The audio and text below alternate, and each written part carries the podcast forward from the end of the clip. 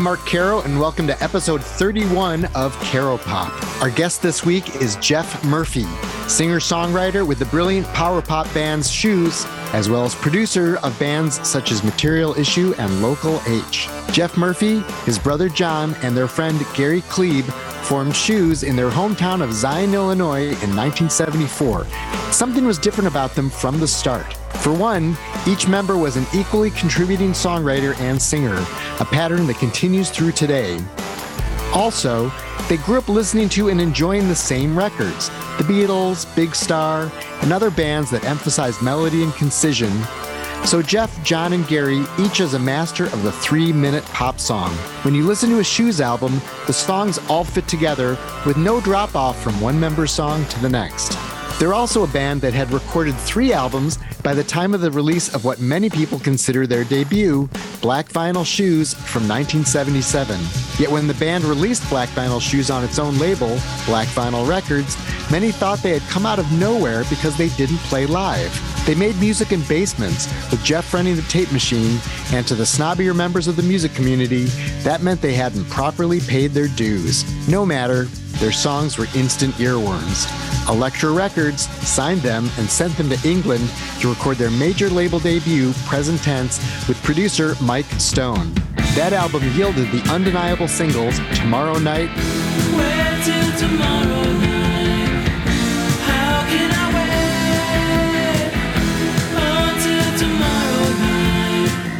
Too Late, plus such standout tracks as In My Arms Again,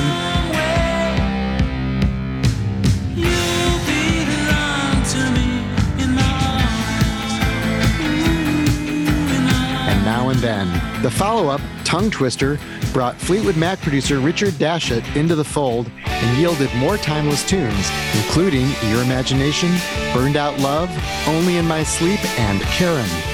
Because Shoes had shot videos for several present tense songs to air on British music shows, the band was well positioned when MTV debuted on August 1st, 1981. The music channel showed four Shoes videos on that very first day and kept the band in rotation early on.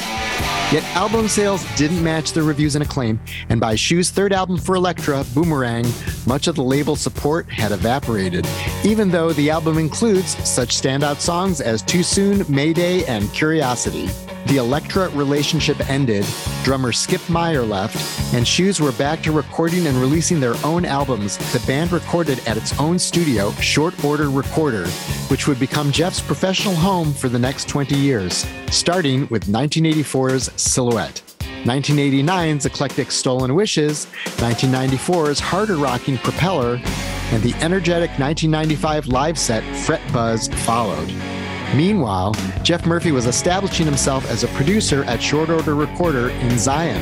The late Jim Ellison, a Shoes fan, brought his band Material Issue to Jeff, who recorded Renee Remains the Same, Valerie Loves Me, Diane, and the rest of the album that became Material Issue's 1991 debut on Mercury Records, International Pop Overthrow. Jeff produced the follow up, Destination Universe, as well, in our conversation, he discusses his experiences with Material Issue and what he thinks went wrong.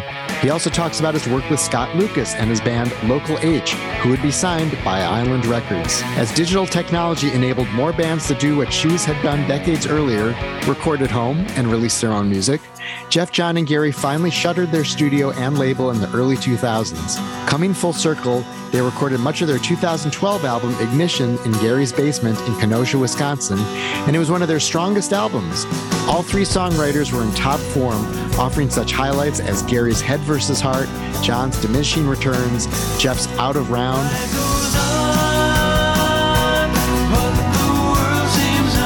Their collaborative Goofy Stonesy rocker, Hot Mess. Jeff, Gary, and John continue to write and record music.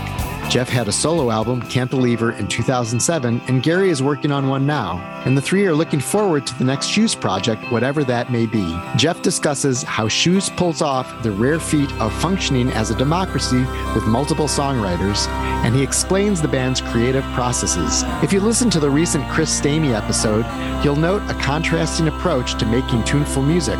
Stamey comes to his work with a deep knowledge of music theory. The Shoes guys go on instinct, sometimes not even knowing what chords they're playing. yet they make indelible music all the same. And Jeff, like Chris Stamey, has noticed the different smells of analog tape. Please enjoy this Caro Pop conversation with Jeff Murphy.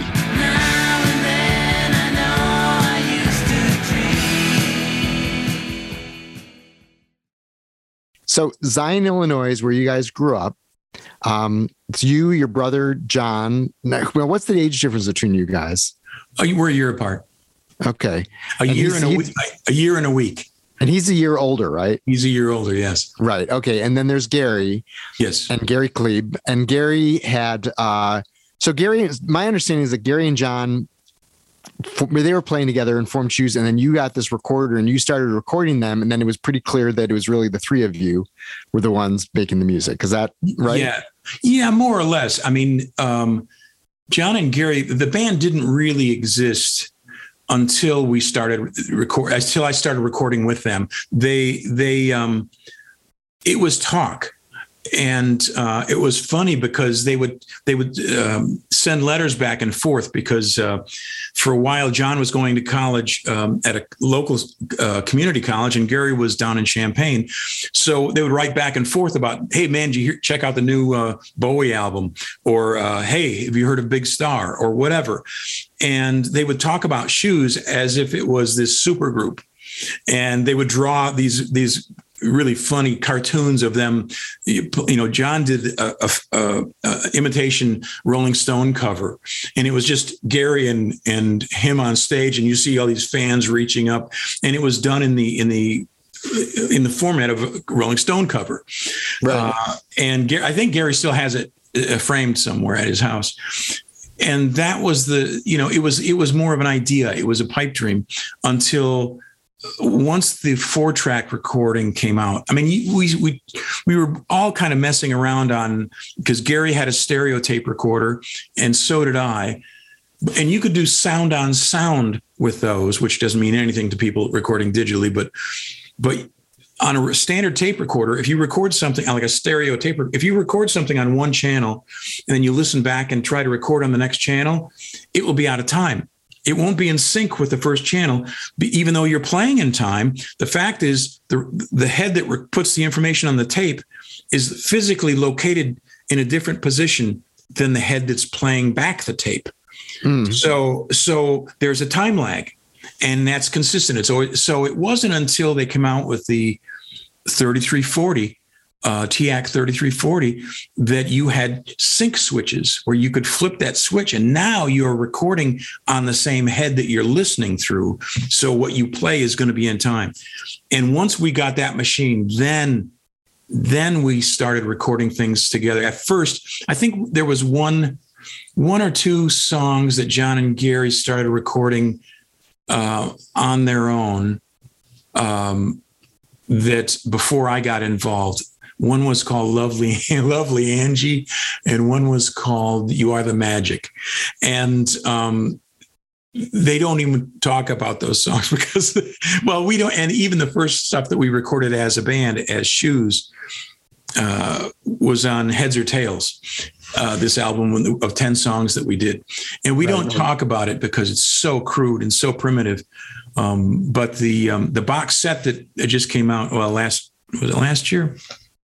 Yeah, I guess in in the UK um, they did uh, a um, a retrospective. Uh, they did two two box set res- retrospectives. One was Black Vinyl Anthology, and on that box set, two of the songs of the very first shoe recordings are on there. Two songs from that Heads or Tails record, but not Lovely Angie.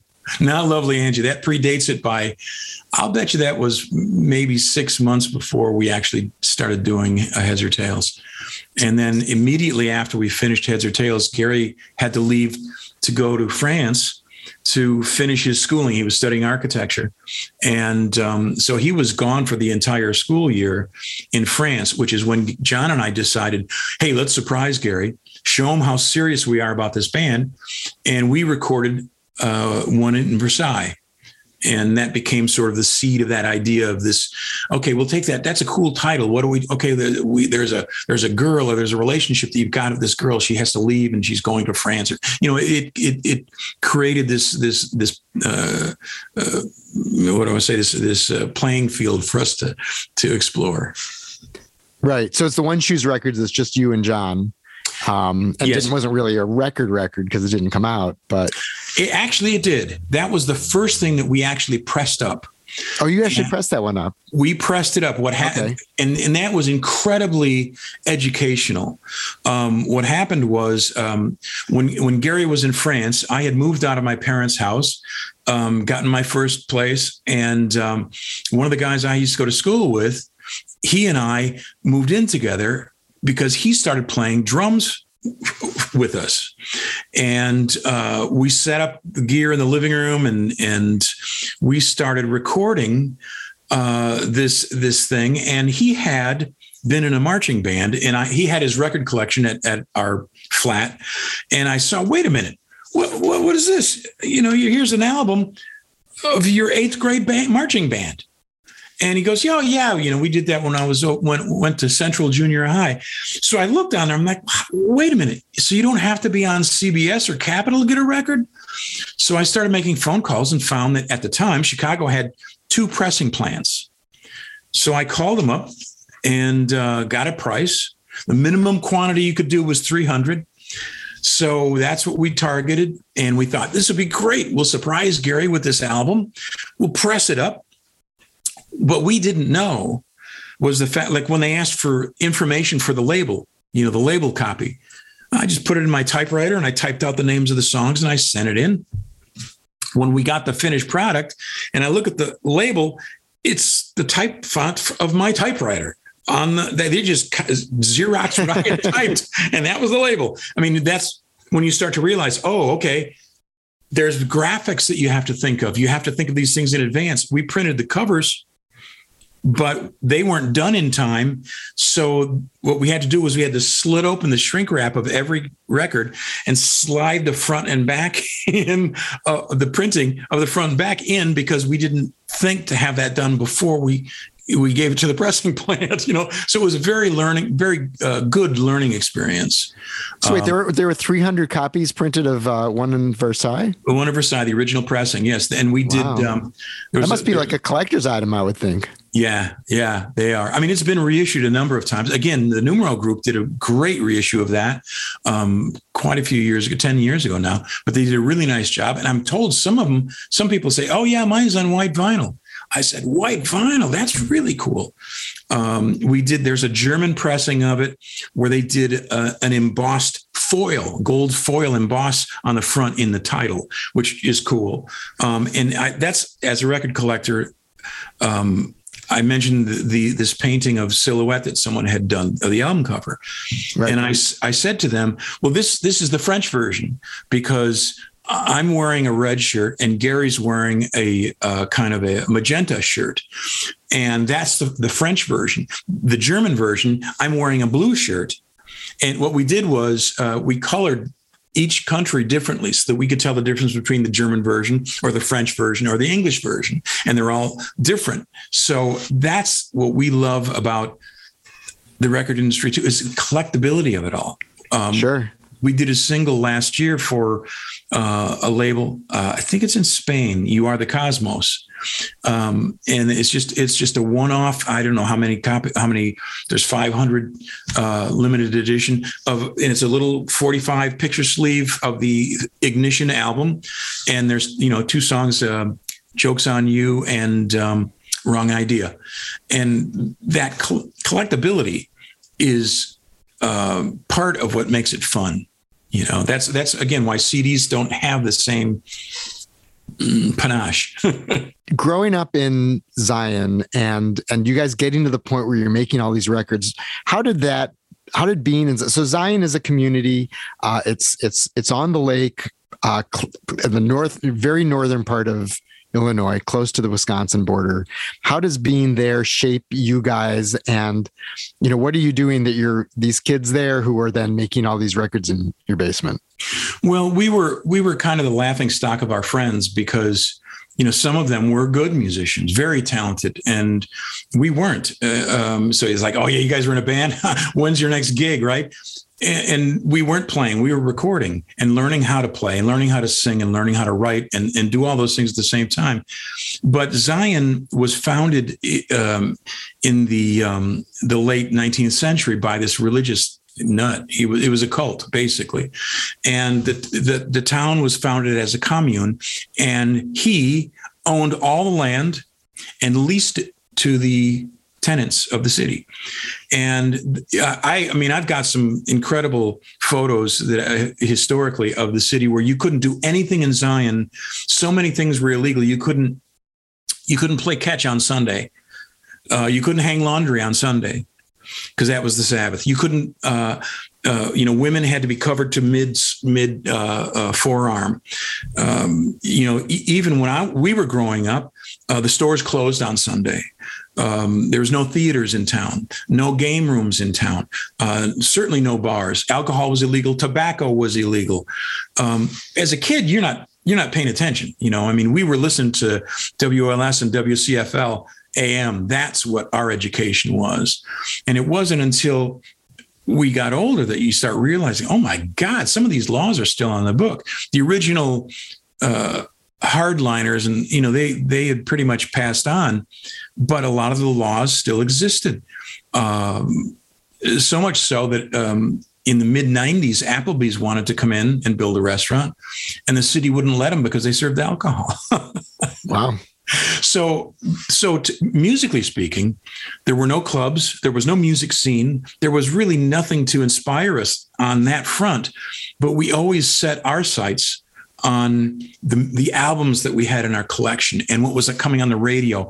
And then when FM radio started happening, you know, then that's a completely different ball game. Now you're listening to to underground stuff. Uh, um, you know, bands like Love or or uh, mm. you know changes by Bowie or uh, God, I remember uh, uh, John and I laugh about it. We had this um, record shop, head shop that we used to go to in the neighboring town of Waukegan, which was just great uh, experience to see this and you, walk in there and you smell incense and you see all these great new albums packed in and everybody's talking about what's you know this is really cool. Check this one out. Here's the new t-rex. And so you know we'd, we'd say uh, mom my mom would say to us what do you guys want for christmas? What do you want for your birthday?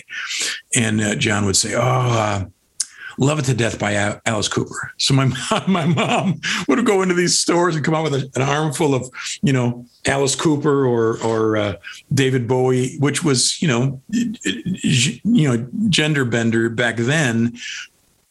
And I I really respect my mom to have the the uh, the Constitution, I guess it was, to go into this alternate universe and right. buy these things for us. And you guys are in your late teens at this point? Well, certainly by the time the boys stuff, yeah, we were we were in our mid teens. Um, Woodstock happened. I think um, I was I wasn't quite 15 when Woodstock happened, um, but we were you know to us that was what we aspired to. That was a fantasy world. All that you know the music that was happening and, and the culture was changing and and uh, um, of course the Beatles were were just they were the the touchstone for us. Uh, and it really, we brought that stuff in design, even though you couldn't necessarily get it in the town or bought, purchase it in town. Um, you know, we were, you know, radio, Chicago radio infiltrated us. Were you guys doing any performing at all, like open mic or talent show at the high nope. school or any of that nope. sort of thing? We did our very first show um, as a matter of fact, I just said this to John and Gary. Um, it was the what would that have been? We well, we did it in um, April eighth of 1976. Was the very first time any of us got on stage, and that was our first show. Uh, we played at the Brat Stop up in Wisconsin, Kenosha, which is actually uh, not too far from where where we live now. Um, right there on Route 50. Yep, yep and um, the um, so that was 76 that would be uh, 46 years ago that was the first show first and and the drummer who was my roommate his name was barry shoemaker um, his girlfriend wasn't real keen about seeing him on stage, and she was, that was that's the only gig he did with us. He quit the band after that and moved out. He says, "You know, I, I, I got other things I really got to get into. I'm not as serious about it as you guys are." And um, so he moved out, and then we went on a search for a new drummer, and we hooked up uh, with Skip, who was playing in a local cover band, and um, happened to be dating Gary's sister. Uh, wow. So we we talked to him and we hit it off personality wise, and he was very meat and potatoes, straightforward. He wasn't Keith Moon, he was more Ringo esque, which is was more, more our speed. And um, he played with us for uh, well until '84. He he retired from drumming in '84. Right, and uh, so that first show you did was that when Black Vinyl Shoes had been finished, which was the first album that got oh. like more of a release? no that was that, or that that would have been before then because Black yeah. Vinyl Shoes was what seventy seven. Uh, Black Vinyl Shoes, we started recording in November of 76, but it didn't come out until we finished mastering on May 14th of 1977, because that's the serial number of the original release, 51477. And um, uh, that gig, the first gig was in April of that year. So that was a good uh, six months before we actually started recording Black Vinyl. Um, the amazing thing is, and again, we were talking about this too, because April has a lot of anniversaries for us. The first week in April marked the 43rd anniversary of when we signed our deal with Elektra with you know with Warner Brothers. And when we were thinking about it, it's like so it was less than 3 years from the time we played our first gig until we signed our deal and we're, we're living in England recording present tense. Wow. so it was it, it, it felt like forever, but it actually happened pretty quick. Less than three years to go from from nothing to you know being on the Billboard charts. So all three of you write, and and each of those albums is pretty democratically divided among you guys. Has there ever been sort of a pecking order, or was it always sort of like you know you me you you know it's like we're we're gonna you know divide it all up? It was always uh, democratic. We we we were very uh, um, committed to each other. Uh, we're in a three man sack race um, nobody wants to have a, a, Cadillac if the other guy's driving a Yugo, you know. And and as a matter of fact, it goes back as far as um, I mean, you obviously you can tell from the sequencing of, of an album like Black Vinyl Shoes, where it was 15 songs, three writers, five songs apiece.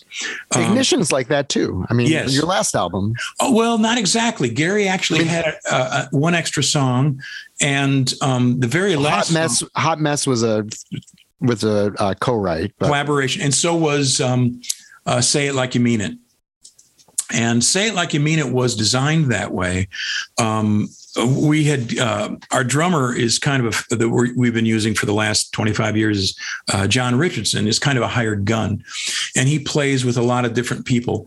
Um, um, one of the bands is the Gin Blossoms, and so you know we we knew got to know those guys, and and um, uh, I had Jesse in the studio doing some background vocals with uh, when I did uh, the Tommy Keene album, uh, Isolation Party, and so I, I kind of knew them, and you know of course we liked those their stuff, and we went to visit one time, and um, the lead singer was big. He goes, "Man, I got a I got a copy of Black Vinyl," and he was a big fan, and so when I started this the the initial writing for um, say it like you mean it. It was because um, uh, I thought, well, this might this might be something the the Gin Blossoms could do, and I wrote the chorus.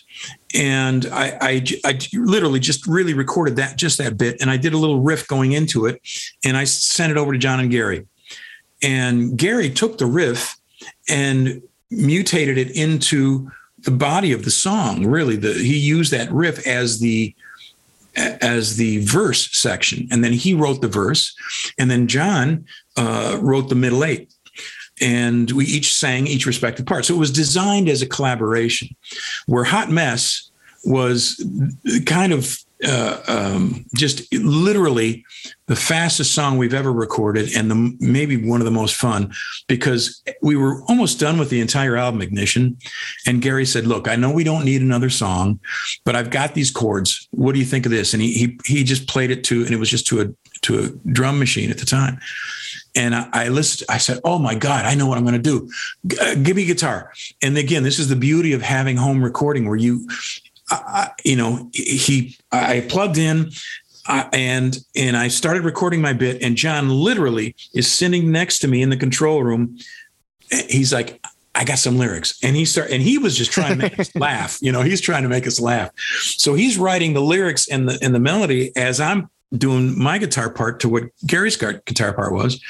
And we, I, I got home from the studio about two or two thirty that morning, and my wife still says you were still laughing when you came in the door. I said it was so much fun. We just laughed our asses off working on that song. So and, were you done with the song by the time you got home? Got home?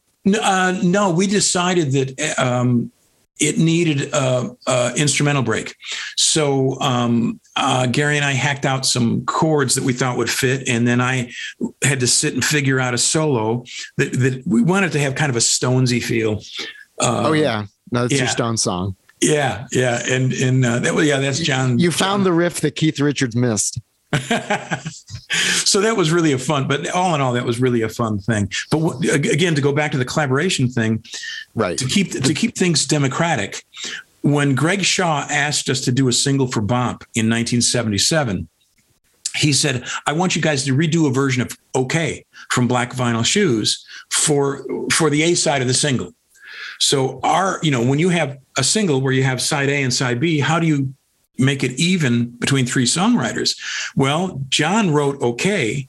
So Gary and I co wrote Tomorrow Night for the B side. So all three writers were represented on this two sided single. But as it turned out, Tomorrow Night became the A side and showed ended up showing up on uh, present tense as well. We, we re recorded it for present tense. And how did you guys end up uh, co-writing that one? Because that's one of your most famous songs, obviously it is, you know. Um, I had started a bit. Um, uh, I, I, I, say a riff, kind of a. a if you listen to to the song, there's a clean kind of a um, riff that's going through it.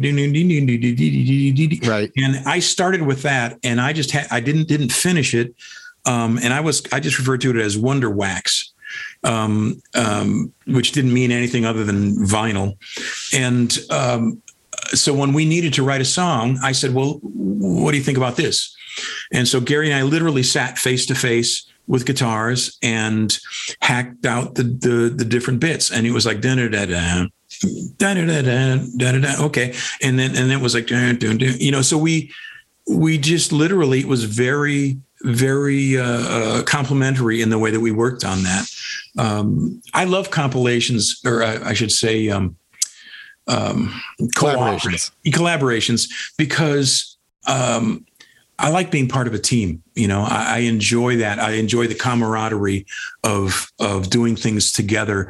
Um, we all know, especially at this point, that that we don't need to have anybody else play with us because we've learned enough to know how to structure a song and play the bass and play all the instruments that go into constructing a song but we prefer to do it as a band because we enjoy the fact that you get different input from from each person. It becomes uh, its own entity, um, you know, something separate from just your your input.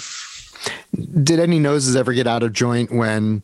I don't know. The record company would say we want we want this song instead of this song for single, and you guys wanted to maybe keep it like, no, it's it's not my turn. Um, yes, but not between us, between us and the record company. Uh, we would say, nope, that's not going to happen.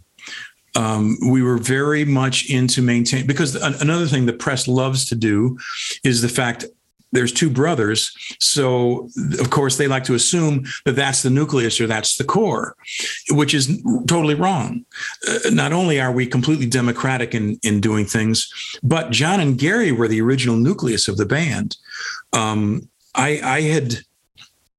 I, I, I, think I mentioned that I had I had released this book called um, "Birth of a Band: The Record Deal and the and um, the Making of Present Tense," um, because about oh maybe 15 years ago i was up in my attic and found a bunch of color slides transparencies which you know people don't know what that is anymore, but but they were color slides that I'd taken when we were in England recording present tense, and I, I thought, oh, I forgot all about these things. I never developed them into pictures, so I was holding them up to the light, and it and and it looked like a documentary of recording. It was like, well, there's the bass drum with a an Electro Voice RE20 on the on the kick drum, and and here's the Marshall bottom with an AKG 414 and and it, it became this document of us recording.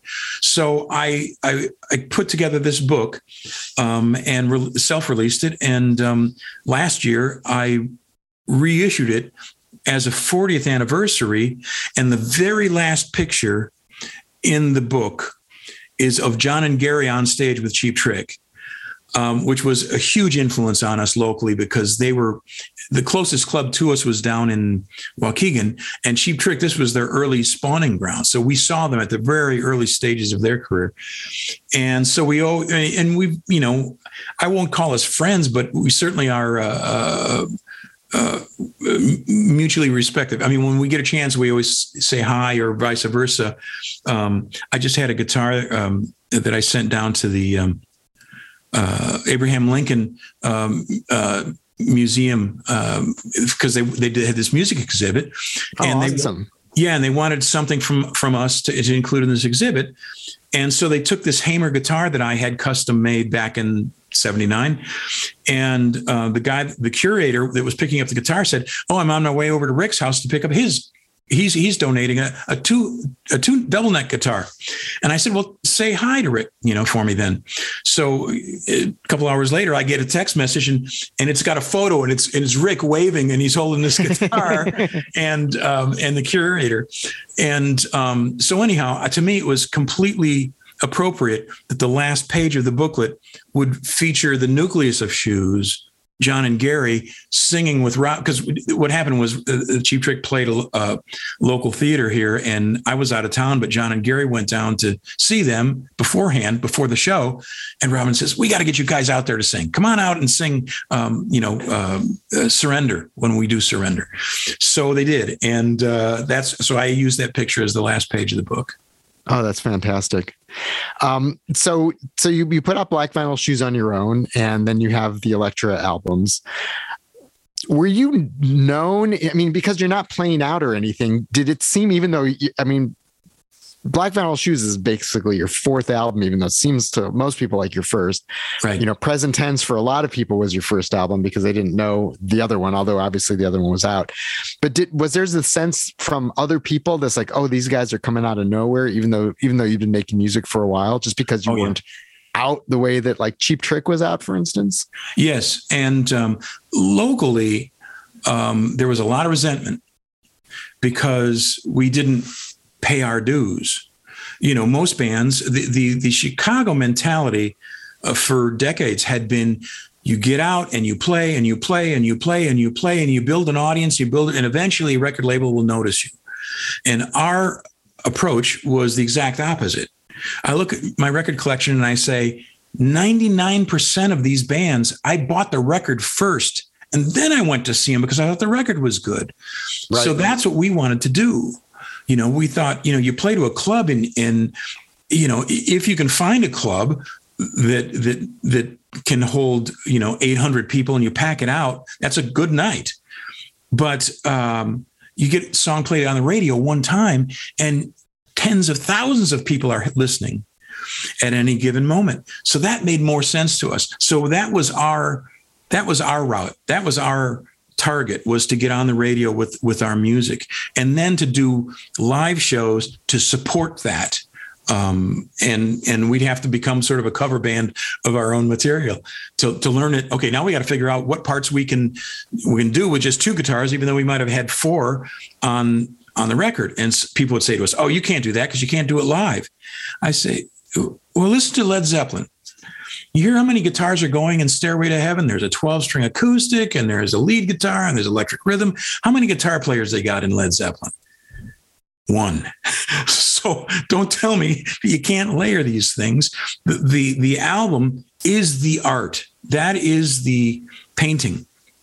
And when you go live, that's when you're showing people this is what I look like when I do these things. But you obviously can't cover all the bases because you can't play four instruments at the same time. You have to pick out sort of a hybrid guitar part that fills all the as many gaps as you can. Did you enjoy the playing out part of it? Oh yeah. I mean, it is. It, it's like they always say, you know, the hour, two hours you're on stage is is great it's it's the other 22 hours of your life that suck because you never sleep right. You know you're you're you're always rushed and um, things uh, go wrong. Uh, we had horrendous horrendous experience when we first started especially right after we got signed with Elektra. We just did some terrible shows and um, and because we're not very forceful singers we could never hear ourselves sing. And I hear ta- old tapes and we're like way off key. I'm thinking, whoa, thank God they've come with in ears, you know, earbuds. Man, that's a game changer. Um, the last, uh, uh, the most recent show that we did was in 2017. We played at the Arcada down in, in St. Charles. And that was great fun. I mean, we really enjoyed that and had a lot of fun with it. Um, but uh, we just, I mean, now it's it's it's like you do. We do it um, if it's fun or if something is intriguing. Or we get a chance i mean like going to japan somebody said hey you want to do a tour of japan? And we said sure. Okay it's not, we've never done that before. Let's do that. I mean that's kind of the way we approach the live stuff now. When you often get uh, the the label power pop is often you know associated with you. When you started were you thinking oh we're a power pop band or when did that association start? Well to, i mean we weren't we were certainly not aware of the the term until uh, more recently. I mean, the last, I don't know how many, you know, maybe the last two decades they've been using the term power pop, even though Pete Townshend supposedly coined it back in 67 um, or 66, whatever year it was. Um, we just wanted to make the music that we wish there was more of on the radio, the stuff that I wanted to hear. Um, the Beatles had broken up, and to us, that was like the source of of this, you know, this great uh, music. And with that gone, who's making that? Well, you say, okay, Badfinger, I like those guys. Well, then, you know, Pete ends up committing suicide, so that band's gone. Uh, so we and, and then Big Star. Well, Big Star only did two albums. Uh, so for us, it was to to do the music that we enjoyed the most. And it's great that there is a, I'll say a home for it, but it's also, it's, you know, any, anytime you get pigeonholed into a label, I mean, for instance, most people would say that maybe the first power pop band is the Beatles. Um, but no band is completely one thing. I mean, uh, Revolution, no. Helter Skelter, no, I wouldn't call those power pop. Um, great songs, maybe, but not power pop songs. And, and, you know, or Blackbird, power pop, pop, but not power. You know what I mean? So, right. It seems like it was sort of the sort of the like like Badfinger, Raspberries, kind of when when the Beatles broke up and everything was getting kind of boogie sort of stre- stretching out sort of stuff. And and stuff that sounded like the Beatles which had been so catchy and and commercial was now considered sort of like ah that's kind of on the fringes. Like the idea of I mean Badfinger had their hits but but that these that these bands sort of were keeping that flame alive but also with maybe a little bit of a more punch in the guitar sound or something like that. Well and e- even the Beatles um you know, to me, the, the, if I would point to one song and say this is the single that's to me heralded the beginning of power pop, it would be uh, "Paperback Writer and Rain." That was the, right. the, to me. That's when okay, now you've got that combination of these cool guitar tones, uh, great chords, great riff, great melody, harmonies. It was it's all right there, and um, but but like I said, most bands weave in and out of it. For me, power pop is a category that's that's this wide. Fleetwood Mac, yes, Lindsey's songs. You take a song like a Secondhand News or Monday Morning uh, or Go Your Own Way. Those are power pop songs to me. Um, Foo Fighters, yes, that's that's power pop to me. Interesting. You know, so to me, uh, most of what I call power pop music fits into that same kind of David Bowie, Ziggy Stardust yeah, that's that's uh, power pop stuff to me. Um, now it's come. I mean, unfortunately, most people when they hear the term, they think of uh, bad imitators with the uh, Beatle imitators with skinny ties, you know, and that's that's not what it is. Um, to me, it's melodic music that's it's that's memorable. Um, Um, I mean, when I grew up, all music that was on the radio was called pop music, whether it was the Supremes or the Box Tops or Stevie Wonder or the Beatles or the Dave Clark Five or or the Music Machine.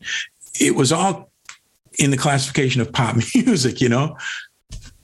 Part of what's so cool about Shoes is that you, John, and Gary you're three different songwriters. And oftentimes, if you have a band with three songwriters, there's like the one songwriter, like, I don't really want to hear that guy's songs or something.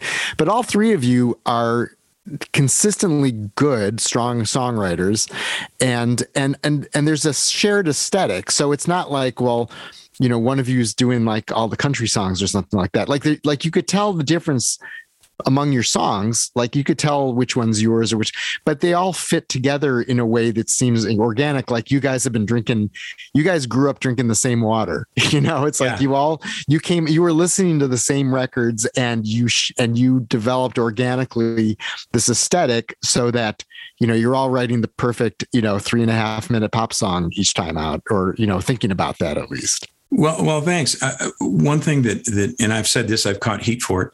I said we were we were lucky enough to never have a hit because w- what happens when you have a hit is it becomes an albatross around your neck. I mean, you know, um, you know, the Kingsmen uh, when they did Louie Louie.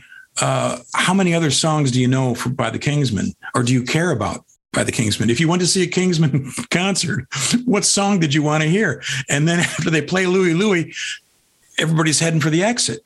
Um, you know, or this, you know one hit wonders. There there were a million of them that did great songs. There's a great song by um, uh, by the Monroes called uh, "What Do All the People Know," but I don't know anything else by the band. And so when you so that becomes a a, a weight around your neck. Um, the, the, the great thing about about um, people that, that, that, we appreciate of our our fans, I hate calling them fans because that sounds it sounds um, I don't know. You have fans. It's okay. It's not egotistical. You're fine. Yeah, I, I, I, feel weird saying that, but but anyhow, if you ask ten people that are familiar with our music what their favorite songs are, you're going to get ten different album uh, or ten different responses, not the same song, and that's what not having a hit does is it is people have gone deeper into our catalog. Um, I, I, laugh because we we sell downloads from our website you know, shoeswire.com you, you you've probably been there. And we can see when those things um, come in. Uh, and one of the most downloaded songs strangely enough is do i get so shy from heads or tails? It doesn't make any sense to me but. I love it. I love it when people find something obscure and latch onto it, um, or or a track that's not the one that got the airplay, but becomes the song. I mean, even when we did um, when we did uh, Boomerang um, for Elektra, you know, they they would say we would would say, "Here's the songs we're going to do," and I remember when we got to Curiosity, they said, "Don't do that song. We don't like that song." Well, we did it anyhow and that is one of the most recognized songs from that album. It, it just goes to show you, you got to trust your gut. And, right. you know, um, um, I've, I've, said this before.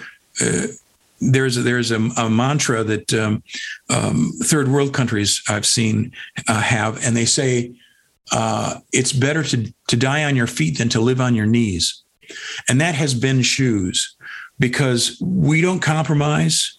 Uh, we, we, you know, we, we try to be true to ourselves and play play nice with the label or with whomever with the industry. But the fact of the matter is you got to trust your musical instincts. Whenever we we did what somebody else did uh, or said we should do we were disappointed in ourselves um, it's a no-win proposition because if they say dye your hair purple and wear a silver sequin suit and I can make stars out of you. Well, if you do that and you're successful, you're not going to feel right because it's not you, it's not your idea. And if you you don't do it and you fail, at least you know that that it's your failure that, that it was i tried what i wanted to do and it didn't work uh, um, rather than doing what somebody else did. Because if they, they tell you to do it and it works they think they're the genius. And if you do what they told you to do and it fails then you said you think to yourself i should have done what i thought in the first place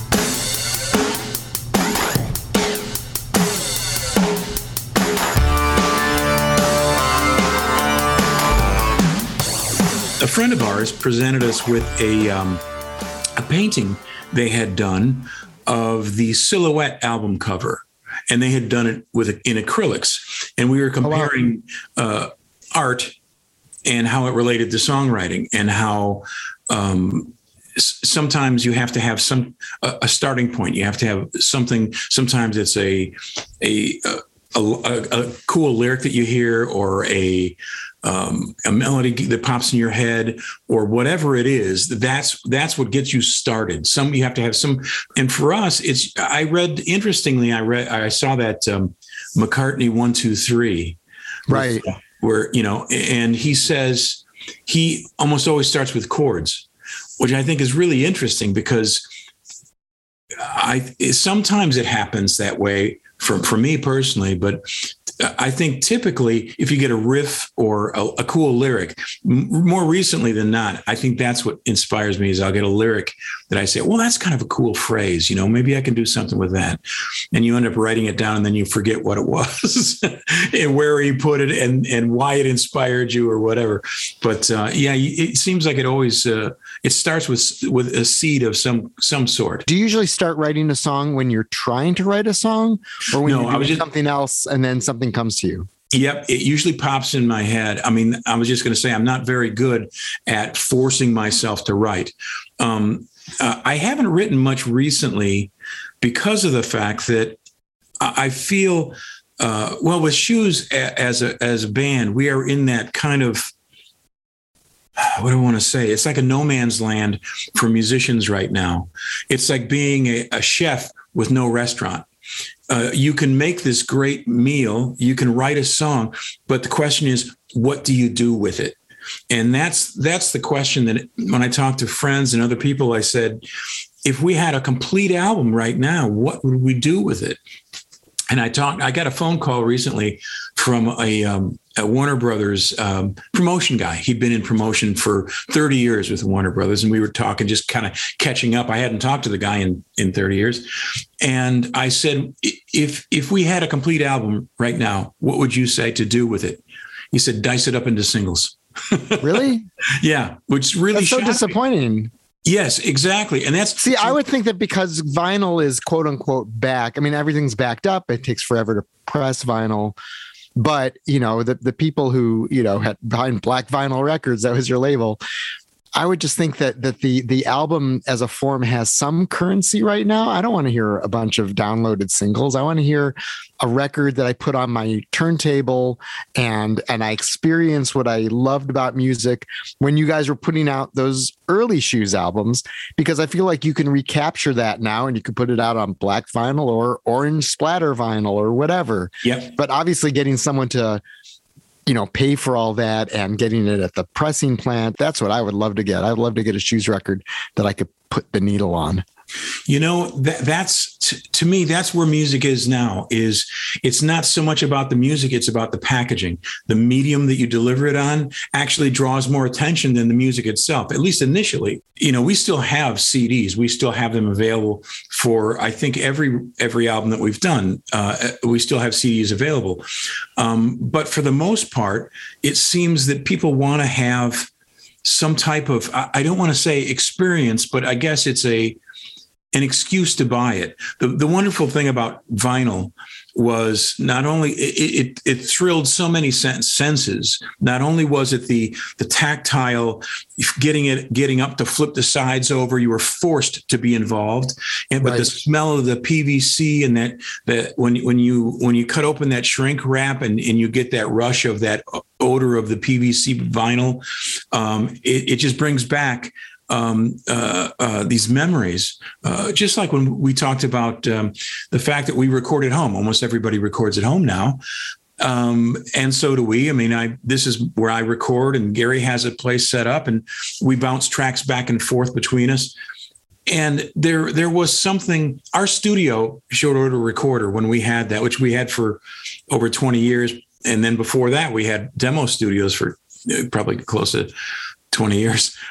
The the the smell of the tape you know the, the, the, illumination of the meters and the and the and the it was just such a tactile experience. You could tell the difference when you walked into a control room if they were using ampex tape or agfa or uh, scotch. They each one had a different uh, smell aroma because of the adhesive that they used or whatever. And uh, those things um, you miss that you know you as well as the camaraderie of everybody being in the same room. Right. Um, we do we do a lot of stuff together um, anyhow. Uh, whether whether we're playing like when we record we just did some background vocals for a friend of ours.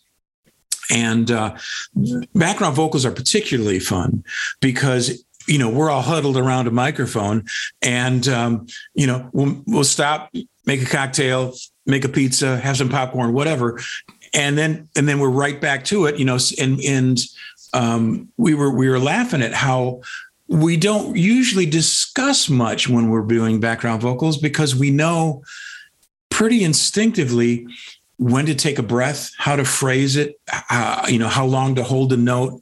Um, it, it, just it's it's a, a, natural thing the three of us have developed over the years that you take for granted you know when you do when you don't do it and then you sit down and you haven't done it you haven't done it for a while and you sit down right. and it's like you don't even have to think about it it's it's it's a great thing it's funny because i just talked to chris stamey uh, and he was he wrote in his memoir and talked about just the smell of the different brands of tape. And i'd never heard that. And now you're the second person who's mentioned that oh. because you dealt with all this stuff. And and yeah the, specifically like the agfa tape smells different from the you know scotch and scotch or the ampex. Yes. The ampex yeah. And and and i was i mean what what attracted me to to recording in the first place from a child was I loved the mechanics of it. I loved having this little. My first tape machine was this little reel to reel that I got when I was eight, and I, I was because I asked for it. I saw it in a in a um, it was in a drugstore. It was up behind the counter. I said, "Oh man, I want that thing. That's cool." I was I love the the mechanical aspect of it, and uh, even recording into. I've got a four track tape machine here that you can't see, but um, like we had initially when we first started recording, I love the meters and watching those needles bounce, and it's, right. such, it's such a tactile.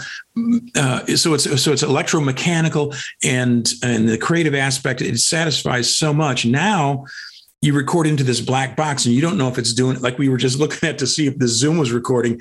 Is it on? Is the light on? Is the screen you know you don't you really have no evidence that you're doing anything. Yeah there's no tape passing through anything so right, you can't see right. that happening. And and um, one thing you tend to be more experimental when you're tactile. When i was thinking about one of my favorite uh, guitar tones is when it's run through a leslie speaker Oh yeah. I love that sound. And it's a very mechanical thing. A rotating speaker and um, a, stationary microphone or microphones, and it picks up that phase shifted sound that's that's caused because of the mechanical movement of the speaker. Um, yeah, you can get a plug in, but the guy next door's got the same plug in and he's punching up the same sound. What I love about the the that's why drums are so uh, um, important in the recording process because you can change the position of that microphone by a quarter of an inch and it completely changes the tone of the drum uh, what you're and what you're hearing so so every every song every album every band has is forced to have a uniqueness because of the, the microphone placement or the type of microphone they selected. And a lot of that's gone now because so much of it is plugged straight in or they have a keyboard and they use the same patch that, you know, the guy down the block is using. Right. And what I love to do uh, uh, is to start with the patch and then screw it up somehow, run it through something, distort it, um, really, really make it different in some way so it doesn't sound like the standard patch. I mean, you had short order recorder going for about 20 years, as you said.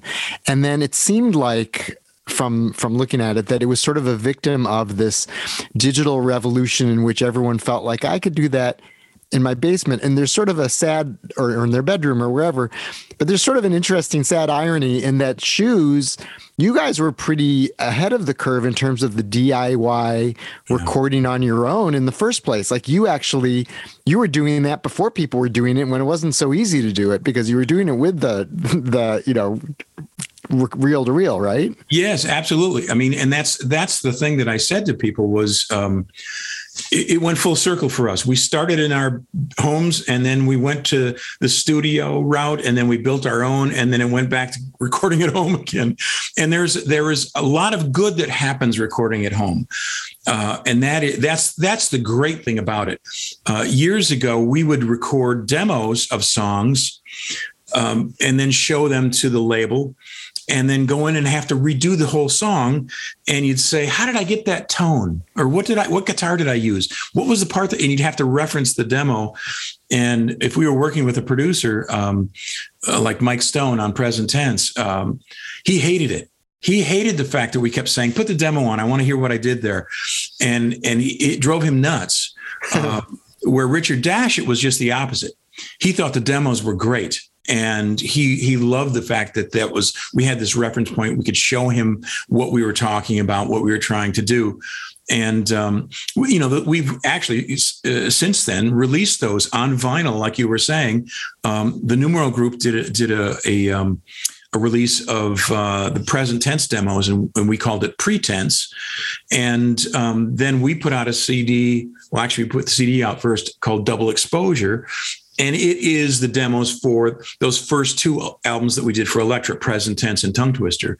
And it was all the demos that we did before we actually did the master recording. Now, uh, you don't usually have much of a demo because it's in a digital format. It's there's no tape hiss, and if you get something that you like, you you you you use it you know you can you can build off of that because the quality that you can get at home now is so good you can't tell the difference everybody's recording at home or or in in uh, well uh, god bless her billie eilish i love it I love the fact that she is recording in a, her bedroom, in her brother's bedroom, and they're winning Grammys. I mean, right, that is that is the fulfillment of a dream, and that's true create, creative input without all the the uh, interference from the outside world. When we had when we were signed with Elektra, I remember they would we, we liked the fact when we did the first album in England because they couldn't just drop in. Um, the second album we did in Los Angeles, which was obviously much closer to their home base, so so people would stop by, and of course everybody wants to put their two cents in. Oh, you should do this, or why don't you do that? And we would, you know, you humor them while they're there, and then you do what you want to do after they leave. But it, it's th- that's the nice thing about working at home is you have this this cocoon of creativity that you can really you don't have to worry about what anybody else is thinking or or uh, the, the, guy from the record company is bringing in um, some local promotion guys and they want to see how you're recording drums or whatever and then saying well why don't you do that? Um, we I, I got to the point literally by the third album with Elektra uh, we would lie to them. They would listen to something and they would say, "That's a little bit rough. Why don't you redo that vocal?" I'm particularly thinking of the song "Mayday" because um, uh, my vocal on it was. Um, I was happy with it. I was really happy with it. It was very rough, and uh, at least for me, and um, they didn't like it. They said it's too rough. Redo really? that vocal. Yeah, they said redo that vocal. So John and Gary and I and and we sat down and we talked about it. And those guys said, "Well, what do you think?" And I said, "I like it." And they said, "Well, let's leave it." So we did. And then when we finished the album, took it to LA, and we had the listening party with the, the vice president of all the de- different departments. Uh, person leans over and says, "Now, did you change that vocal?" I said, "Yep." And they listened for a second and they said, It just sounds so much better. Aren't you glad you changed it? And it was the same. but that's what it comes down to, really. Everybody just wants to feel that they're they're the creative spark or the inspiration.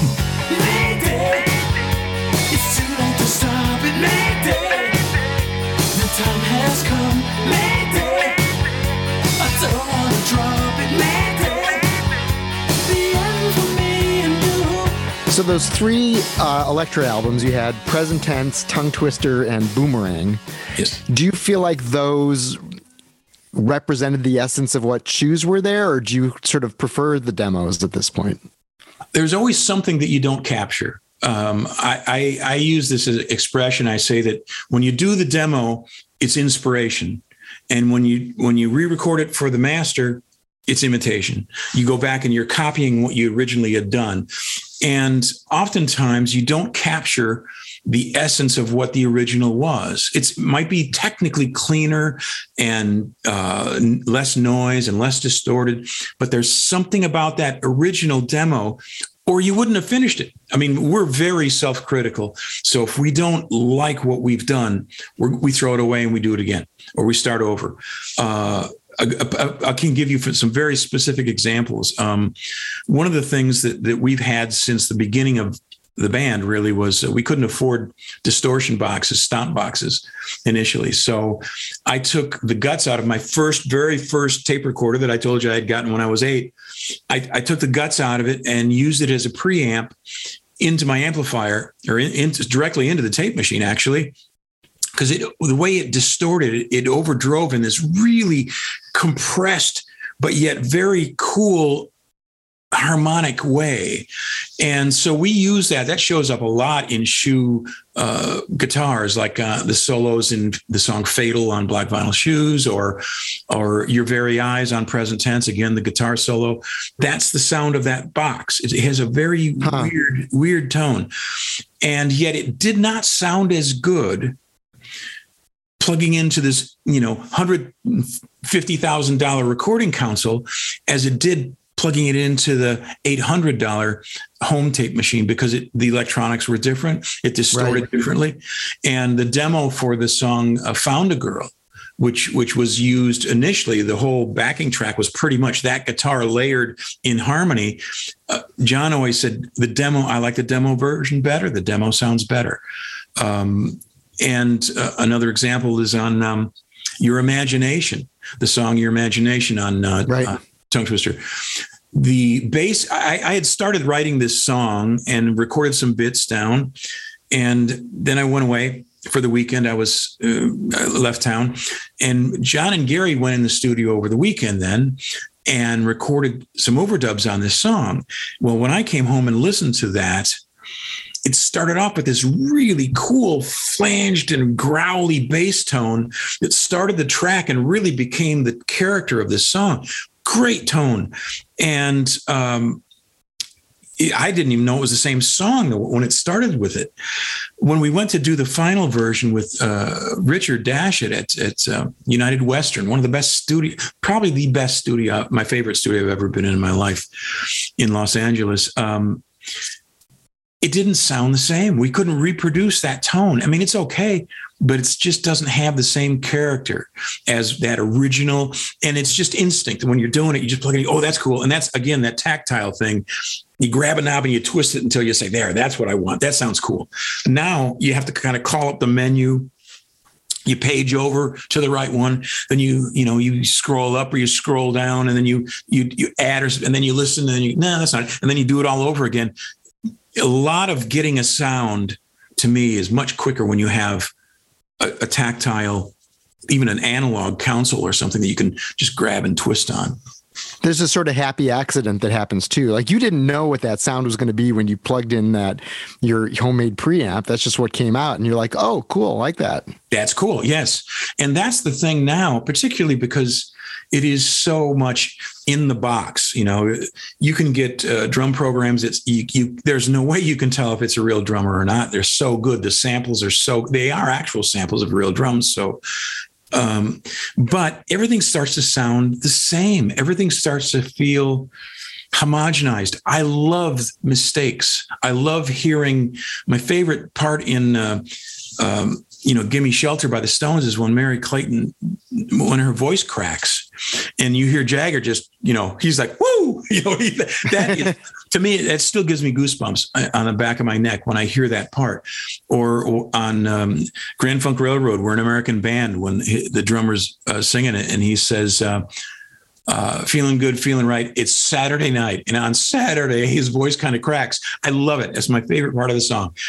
And you wouldn't guess it to hear shoe recordings because we tend to be uh, perfectionists. And I think that comes from the fact that we're really not musicians you know we we we're more songwriters we think of ourselves more as songwriters and arrangers and producers we learn to play what we hear in our heads or what the sound right. we want um, so i'm embarrassed when somebody says hey can you change the key of that song Num- number one tell me what a key is number but number two is I don't know how to do that. I mean, I guess I, I can sit down, at, you know, long enough and, and figure it out. But uh, we just we all learned the same way so we speak the same language.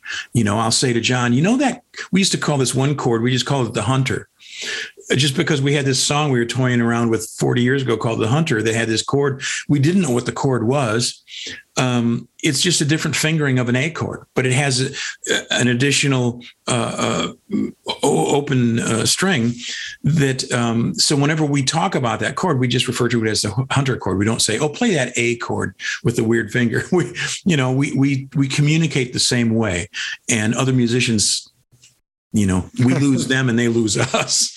Yeah, you're still musicians because what you play your songs really well, and the parts are well thought out, and it's not like some sort of amateur hour thing. The, the stuff sounds very professional, but you're not virtuosos. You play what you're playing is what's right for the song, but the song is the song is first and not the playing. Yeah, yes, and and to us, that's part of why we started the band was we realized at one point that I mean we were needless to say just hardcore music fans. I mean we both we we still have huge vinyl collections and and I probably got uh, my wife and I went through an organizational phase of my CDs, and we threw, I won't say threw away, we donated 500 CDs to the local uh, thrift store, but I still probably have between two and three thousand CDs. I can't tell you how many LPs I have, um, but we that was our our resource material. Was that's how we learned how to play and why what inspired us to play. But then we started to realize,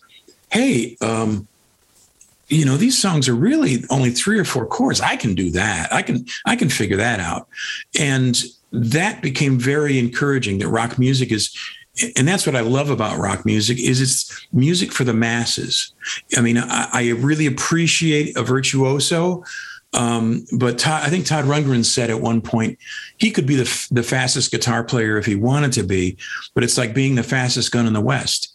Um, everybody's always trying to outdo you, and what's the point? I mean, uh, right? You know, and and um, when I see my, watch my wife react to music, when when the the the uh, the noodling solo comes in, she's done. She's like, uh, she has no interest in that. She has she's not inspired by that as a listener, and it, it is kind of a musical masturbation. You know, it's these, it's it's like, hey, I got a chance to show off, and I'm going to do this.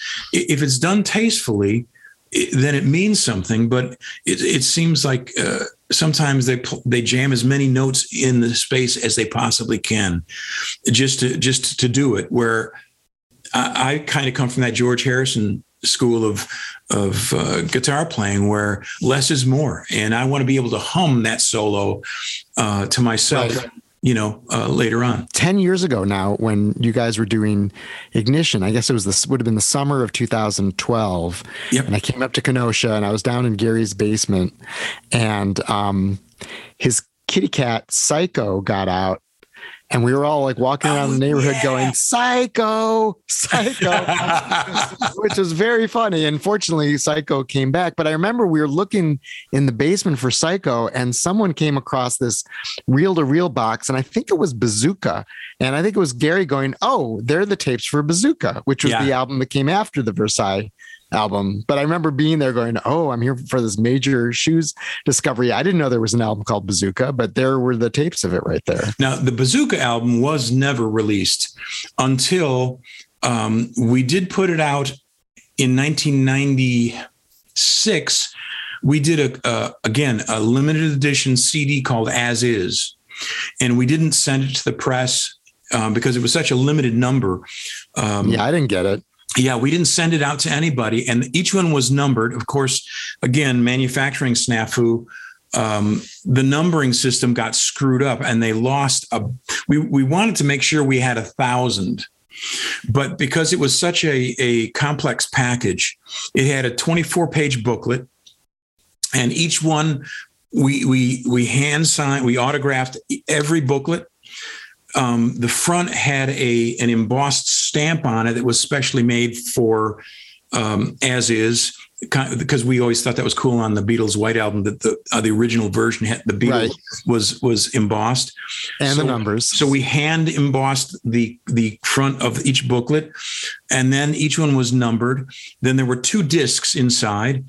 One of them uh, had one in Versailles and Bazooka on it, and then the other disc was outtakes and and alternate mixes of different things over the years, and um, what the, and I when I sent them to the plant, I said, uh, okay, start putting these together with number one and going in, you know, in order, in sequence until you run out. Because if you're short of just one thing, you know, there's two discs, a booklet, a tray card. If if you run out of one of the discs you're done. That's it. There's no you know or if you're if you're done if you're you know if any of those is less than a thousand you got left so we and in the printing world they consider a 10% above or below as complete. So we said well let's order 1100 to make sure that we're going to get a thousand. Um, well then what the pressing plant did was they didn't start at number one, they started at like 850. And then they inserted everything that the printer had given us, which I think numbered to like 1300. And then, then they lost everything numbered before that. So they had to reprint from number one to number 850. So then they went back and they started at number one inserting. And then when I got to about eight or got to about 700 and something, but we ran out. So, so there's there is no number 800. There is no number 775. Those were missing because they never got manufactured, and um, we no, unless you collected all of them, you would never know, right? You would never know. But we, the reason I explain this is because we have had several people write in over the years say, "Wait a minute, this was supposed to be limited to a thousand, and mine is number twelve hundred and seventy-five. How can that be?" That's how it is. That's how it happened. Was because the pressing plant left a, a don't made a donut and left a hole in the middle. We said they'd be numbered. Just we didn't say it would be sequential. Sequential, yeah. they were supposed to be. There are no seven hundreds. No. Too late, too late. Too late to see. Too late to let you run away. So on August 1st, 1981, MTV went on the air and the first song was The Buggles' Video Killed the Radio Star. What fewer people know is that the 23rd song was Too Late by Shoes. You guys are on day one of MTV, and we're actually one of the sort of early MTV bands. Did that affect you guys, or and how? Yeah, we we had uh, the um, actually there were four songs played on the first day of MTV. Um, they played all four videos that we had. What happened was we came back from England in um, August, late August of 79, and they had video shows. We didn't have that in America yet. Right. And so that was cool. We were like, wow, that was really amazing. We came back, and so they the label said, we're going to fund four videos to send to the European market. So we, we, we, filmed all four of them in one day, boom, boom, boom, one right after the other on a soundstage in, in Los Angeles in October of 79. And, um, and then supposedly shipped over to, to Europe for promotion. Well, when MTV came on the air two years later, like you said, August 1st of 81, they needed things to play. And we just happen to have these four videos ready made in the can. Here you go. Boop, here you go. And so they started playing them. They needed stuff to play. And our fan mail, and there I said it again, uh, went started going goofy. We start literally started get stacks, bundles of mail, saying, "I saw you guys on MTV." And and when MTV ran an ad in Billboard, a full page ad about because they're trying to sell themselves to the industry, um, they mentioned interviewing five different record stores and how they're selling records by bands that have never played in this area. And three of the five mentioned shoes specifically, saying, I'm selling shoes records and they've never played in this. So we take that into Elektra saying, because now, you know, you figure by August of 81, the second record is already out. You know, we're past the first album. That's what the videos were from, was the first album. So we went into the Elektra saying, hey, we got to do some new videos. They're playing stuff from a year ago. This is off the new, let's give them something off the new album. And they poo pooed it and they said, look, it's a flash in the pan. It's no big deal. Don't worry about All it. right. And, and Nobody's gonna be watching videos. yeah, they never funded another video for us. They wouldn't do it. And so, what, out of frustration, um, our pals um, from Madison, um, uh, Duke Erikson and Butch Vig, um, we had produced their band Spooner. And um, they had a small studio in, in Madison. And they said, Hey, we're going to be hosting this local variety show. Why don't you guys come up and, and be guests on the show? So we said, Okay. So we took that clip and we sent it to MTV. And MTV started playing it. And immediately we got a call from Elektra's legal department. They called MTV and they yanked that clip and they said, that has to come from Elektra. We didn't authorize this. We didn't do it. Pull the clip. So they pulled it off of MTV. What was And- the song? uh, in her shadow. Um, there's there's you can see the clip on again on on Shoeswire our our website. There's a thing called there's one of the tabs is shoe shoe tunes, um, and you can um, uh, or ShoeTube rather. I'm sorry, Shoe ShoeTube, ShoeTube, that's good. and you can go there and you can see that video of in her shadow that we gave to MTV. Um, but yeah, and Elektra never never never did any more uh, videos for us. I don't, And- I don't understand record companies. I'm just going to make that blanket statement. I just don't understand record companies. Like you've you've just made this really solid follow up to your first album. You have all these you know catchy songs on it. You're getting played on the first day of MTV, four different songs, and then and I don't know. Like it doesn't make any sense to me. But what do I know? Well, record labels really feel that if a record doesn't happen in the first six weeks, it's not going to happen, and they move on to the next thing. That's sort of their base mentality, and um, some records just take a long time to grow on you. I mean, to me, and my experience personally, is typically the song that I hear right off the bat that that jumps at me is the one I tire of the quickest. I mean, you know, I, I love the Beatles, I love Ticket to Ride, but I don't need to hear it again today, 10 times, and 10 times tomorrow, 60 years later. And that's what what happens. They they burn you out on the on the one song because they know oh, you liked it at one point. Yeah, but you know what's really more interesting to me now is to hear rain you know the b the b side of something or old brown shoe um, or or something that, that maybe wasn't the hit but it shows a lot more depth um, and that's but that's just the way record companies are. So that's the great thing of being independent. You can make those own decisions yourself but you just don't have the the clout the distribution or the promotional uh, funds to make it happen as as big as they do. Right. Well, so Ignition was your last album, and that was 2012, and that's a really strong record. I wrote, wrote about that album. I, I wrote about you guys uh, and the album for the Chicago Tribune. Um, but it's really was sort of remarkable to me how vital and fresh that album started, and it was recorded in Gary's basement. You guys had closed short order recorder. Um, but it's you know the songs are really strong and the sound is really good. Um, and you were saying at the beginning of this conversation how you can make an album, but what do you do with it?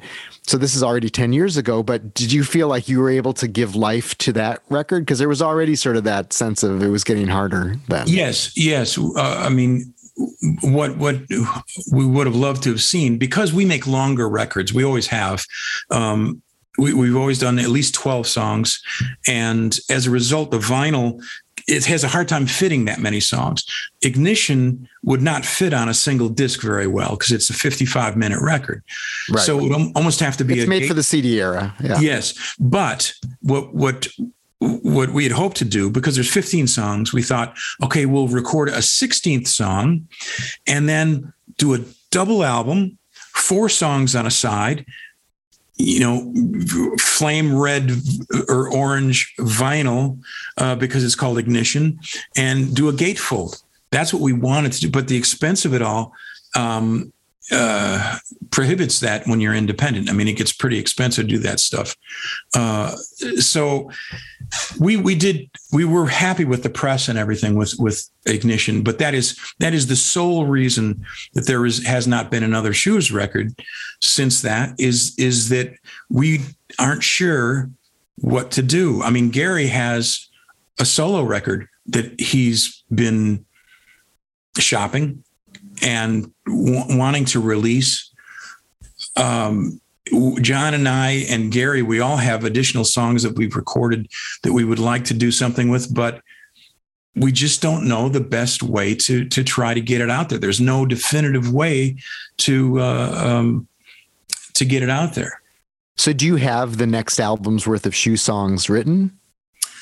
Uh, I wouldn't think so. No, no. I, I, would say that we each have a couple of things that, that we're happy with. I mean, I recorded something uh, just before the lockdown, um, I had gone up to our drummer has a studio up in Menomonie, Wisconsin, which is like five hours north, and I went up there for a weekend uh, to really to play on another friend's uh, song, and I thought, well, as long as I'm going up there, maybe I should have something. So I I tossed a song together, and I thought, you know, I really kind of like this. so I, I, thought, well, okay, I got that. Um, and then I've done a couple of other little things. I mean, as you had a solo album also, right? I mean, Cantilevered, that came yeah. out a little before Ignition. Yes, that came out actually in 2007. Yeah. Um, and um, that was an experiment. That was the first thing really that I recorded outside of short order uh, at home on my digital equipment. So I was learning the equipment and I wanted to do something to kind of, uh, I don't want to say down and dirty, but I wanted something that was, that had flaws, you know, that wasn't perfect, that, that, that was, I've always loved Emitt, the early Emitt Rhodes uh, first two albums or the first McCartney album, recording it at right. home. I love that, that mindset. The one man band my, thing. Yep. That was my mindset on that. I got to know Jim Ellison and Material Issue, and you produced and recorded that as well. Um, and I just was I just was in Minneapolis, and I bought from uh, the Mill City Record Store uh, from Rick Menck, actually, uh, drummer uh, from, you know, plays with Good friend. Sweet and Velvet, yeah, and Velvet Crush, and they pre-pressed that record. So I actually own that on vinyl, which I never did. I still had like the cassette that Jim had sent me of the original sequence when it was, I think, ten songs, and Trouble was the first song, and you had produced it. How did you get involved with Jim, and how do you look back on that whole experience? I, I had started working with Jim uh, in I, I, was trying to remember. I think it was '85, and um, short order recorder was at a different location, and we started running ads because we had this. We had built this studio. Literally, the three of us had hammered every nail and cut every board and we built a studio for ourselves and then it got to the point then then we were thinking well you know it's kind of a waste that that it just sits here doing nothing um, when we're not recording. So we decided to make it a commercial thing and start to bring in clients. So I started to advertise in the Illinois Entertainer, and Jim answered, you know, came up to record his band, which at the time was called Material Issue, but yet it wasn't the same lineup. It was two different people. Uh, Lance Towser was the bass player, and uh, Danny Thompson was the drummer. And uh, we recorded. Um, 16 tambourines and Echo Beach. Um, I think we might have done a couple of other songs. And then Jim, you know, would disappear because he would just scrape up some money and come in the studio. So uh, when we decided to move the studio, we bought bought a, a building and we moved it to a different location. Uh, Jim drove up to help us move gear. He was helping us hump, you know, the console and the tape machine, and uh, he couldn't pay, so he he gave me uh, a four foot piece of track lighting as payment. And, uh, and he says, I got these new guys now. I'm working with this, you know, so, so they came in and every time he had a couple hundred bucks extra, they would come in and record, we'd, you know, do some recording, record a song. And, um, that's the first album was those demos basically. And, um, uh, he called me up and, uh, he was doing, what we had done 15 years earlier, which was get songs out there on your own label. People start noticing it, get the press to write about your music. Um, they got a song. The first song they got out was uh, "Renee Remains the Same." Was right. on a yeah, great it was song. A, it was on a sampler, some kind of a college radio sampler, and XRT picked up on it and started playing it. And then Polygram discovered them from that. So Jim called me up and said, "Hey, Polygram wants to release the, the record. What do you want? What should we do to it to fix it up?"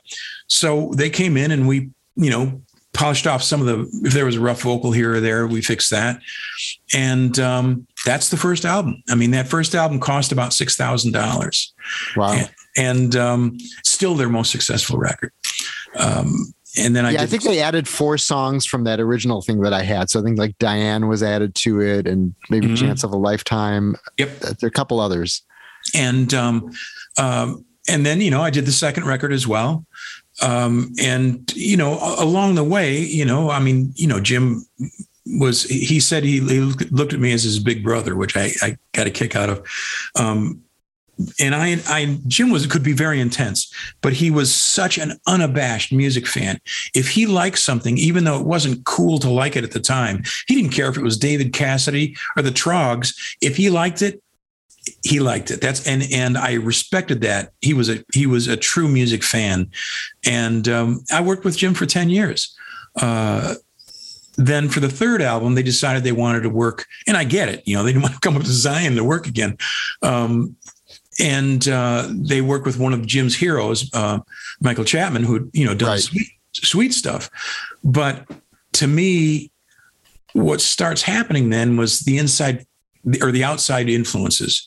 You know, you, uh, we didn't film, we didn't have the cameras that you have today, where everybody's phone is a camera, a movie camera, and so there's not much footage of us working on those first two albums. But the third album, by then, you know, they're they're at a studio and you know, Rick Nielsen came in and did some stuff, and and um, uh, Chip Z'Nuff comes in, plays bass, and and uh, Duff from Guns N' Roses. So it, it's becoming more of a party atmosphere, you know, like there, you know, oh, there's always a bottle of vodka in the fridge, and and to me, that's the beginning of the end of Jim. That's the beginning of Jim's downward spiral. To me, that's like there's a new documentary that's just come out. Um, I, I, don't know that it's been released on Blu-ray yet, but um, called Out of Time, the Jim Ellison story, and and um, to me, and they don't talk much about the first two albums. They allude to them, but they don't really get into detail. But they really just focus on the third and say, "Gee, why didn't that happen? It was, it was uh, such a great record, and it didn't happen, and no one can understand it." And somebody asked me, and I said, "Well." I said, you know, Jim and I, we we understood each other. I worked with him for ten years, and um, if you take if you make a cake and um, it tastes good and people like it, and then you say, okay, I'm going to try something. I'm going to take the sugar out. It's a different cake, and I think the third album was a different cake. Um, and even if it was, I mean, uh, sonically better or the, the songwriting, you know, whatever, uh, the success of a record depends as much on the promotion and the timing as as anything. So you can't always say, well, it, has got to be better because we spent more money on it, or it's got a big name producer. That doesn't always figure in.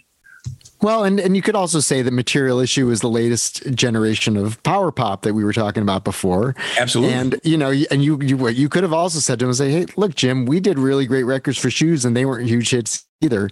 That's just kind of that world for whatever reason. Um, but you know, you can make a really great, you know, International Pop Overthrow is a great record, and uh, you know, I really like it. A lot of people really like it, but it's not known the way you know the first Pearl Jam album's known.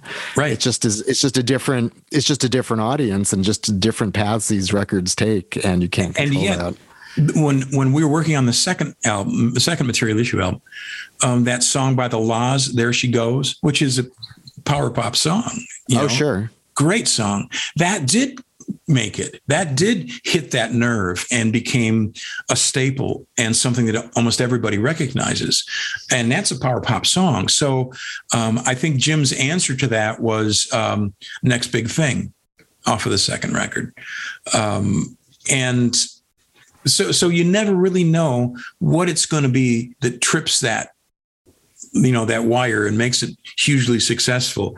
But um, there was there was a huge backlash when we released present tense. We were we you know we were in england when we recorded it and the knack happened while we were overseas. So when we came back there was already starting to be a backlash because it started to be looked upon as this this cashing in on this formula or or uh, you know Beatle wannabe kind of stuff. Well, they're really blatant about it too in their look and exactly, and their songs were kind of obnoxious, which yours were not and it, and it kind of it kind of ruined it for everybody. You know what I mean? It's kind of when the teacher says, "Okay, who's chewing gum?" and you're all going to be punished if the guy doesn't come forward. That's kind of what the Knack did. They they ruined it for so many bands.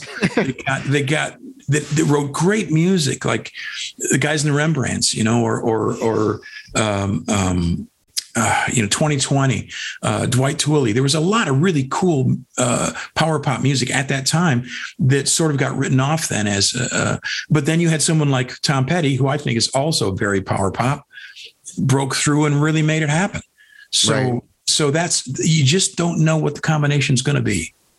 I want to ask you about one more uh, zion artist scott lucas and local h. Oh how yeah. how long did you work with them um, I did the pre-production work for the first three albums. I did the demos that got them signed, and then I did the the pre-production for the next two records.